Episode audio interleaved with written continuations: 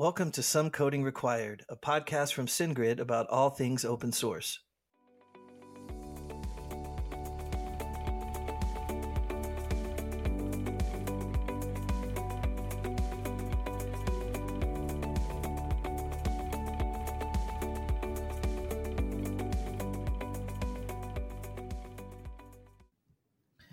Today's Ask Me Anything is how much of my time should I dedicate to open source projects? I'd say a good approach would be to take a step back and kind of put together a program for your professional development. First, define what your goals are. Once you have your goals in mind, put together a system that you can follow in order to go towards those goals. And part of that system is going to be hopefully uh, one component of growth, continuing to learn. Then another component um, could be giving back. And in both of these cases, open source is a great tool to be able to do that. For example, if your goal is to learn, uh, say Python, for example, check out some of the most popular Python repos, like, for example, the requests project. That's an awesome project to look at what a real widely used open source uh, Python project looks like. Um, you can you know, poke around, read the code, see if there's any issues you may be able to help with, maybe even put in a PR.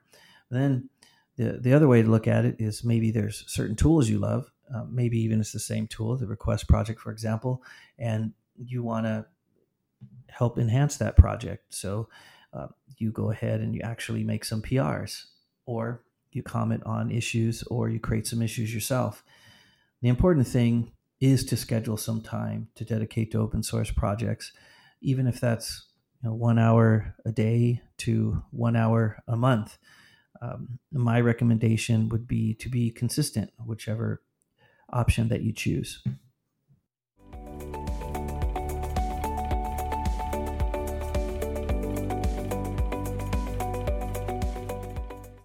This week in open source, I want to highlight Gatsby.js. This project allows you to build modern, beautiful, secure websites with React on the front end and Webpack and modern JavaScript and CSS. But the cool thing, in my opinion, is its ability to grab data from many different sources. For example, from a headless CMS, SaaS services, APIs, databases, even your file system, or uh, just using GraphQL. It's really cool the way you're able just to mix and match all of your data into an awesome uh, modern front end. And what they do is they focus on the ALA optimization so that you have a static progressive web app that is super fast, uh, future proof, and able to host on any kind of static web host like Amazon S3, Netlify, uh, GitHub Pages, and on. It's really cool. And it uh, has a special place in my heart here at SendGrid because we just released a new knowledge center. Our awesome documentation team, Kaylin Sigler and Carlin Carly Vanderwert, they um, just released this. If you go to docs.sendgrid.com, you could check it out and see how fast and amazing it is. It's a really cool open source project. I hope that um, you spend some time checking it out, um, using it, and hopefully you'll you'll take some time to contribute.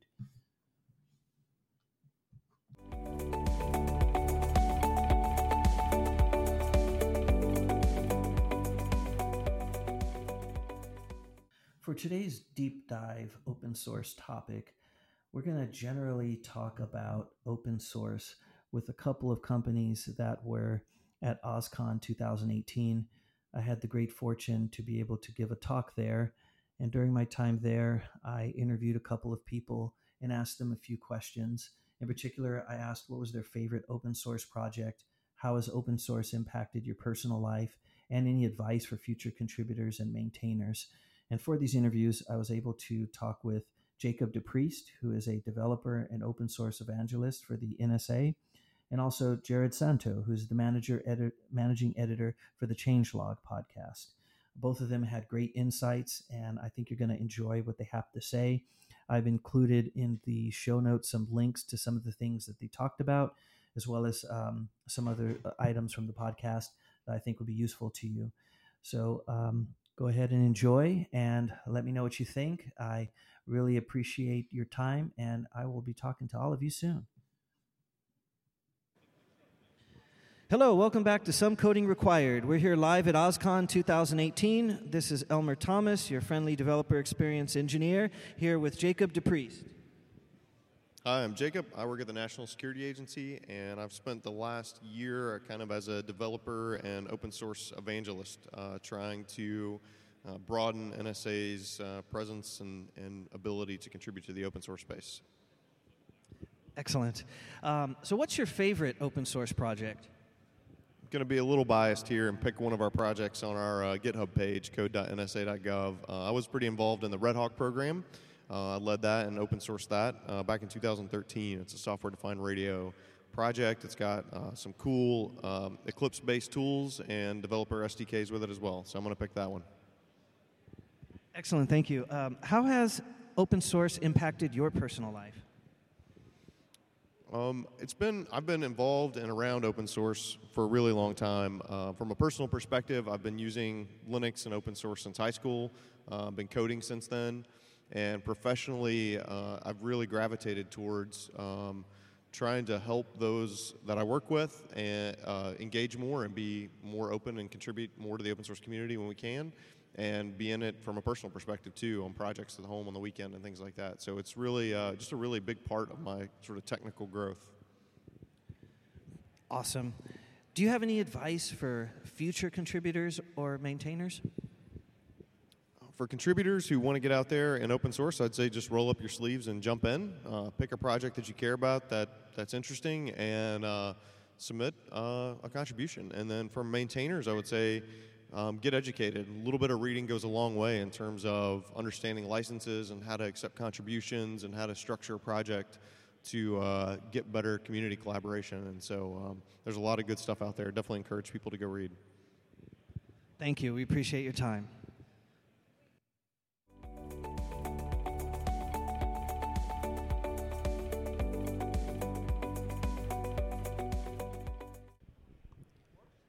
Hi, my name is Jerod Santo. I'm with Changelog Media, and I'm the managing editor.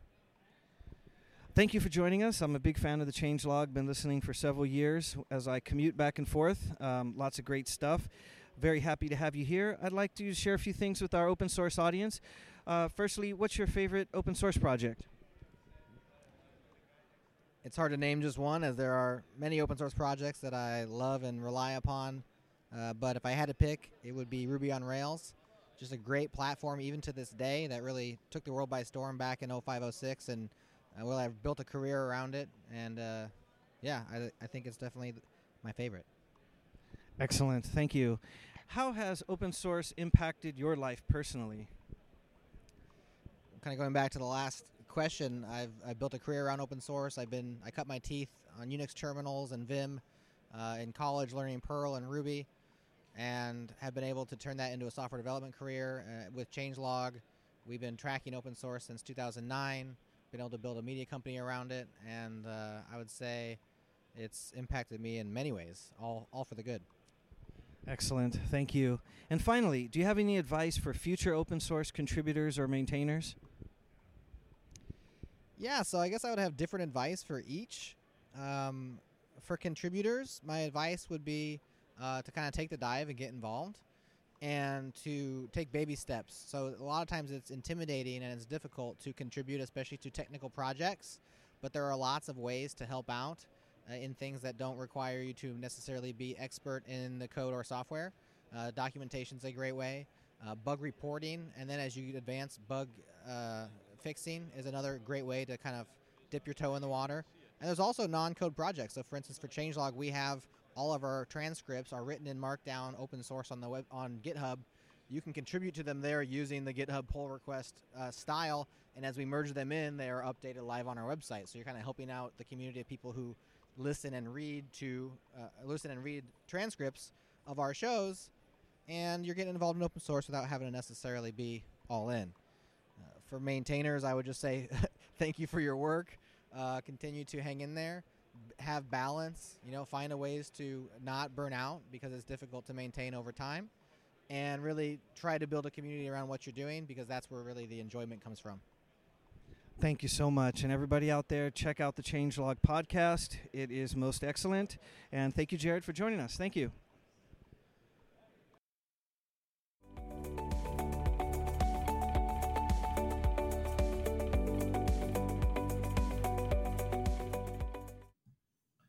We have some exciting announcements about the DX Automator.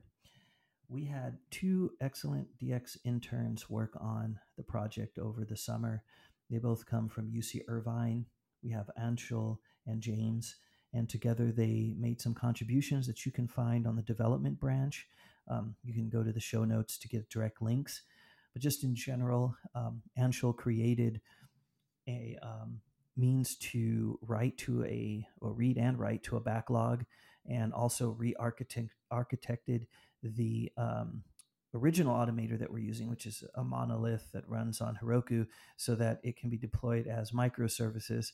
And now there is a, a consumer for github webhooks that writes to a kinesis stream which then um, communicates with a uh, service that grabs the data out of the stream and appropriately puts it in the right place in the database, which we're using Aurora DB for that. Um, it's a really cool project uh, for anyone that's maintaining um, open source projects, uh, especially more than one. I encourage you to check it out.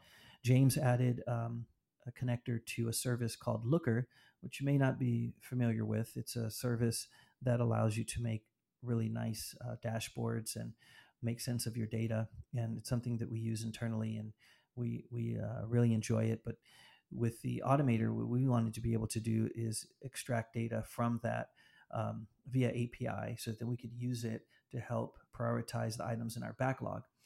And Anshul also contributed a React front end um, that's also very modular in that you can use whatever front end you want. But this is a very good um, place to start where it will um, help calculate the uh, well there's actually a different service that helps calculate the um, prioritization of the items in your backlog and then his react front end displays that for you to, to answer the golden question of what should i be working on next. Um, more detail about the dx automator is at the automator itself but i just wanted to call out uh, quickly in this podcast that there's been some major progress on that project. So if you haven't taken a look in a while, I encourage you to go check it out and um, see what you think. Uh, and by the way, um, the code is is uh, deployable locally uh, using Docker, so you can actually try it out and make some real API calls and get some data and start playing with it. So I hope you enjoy.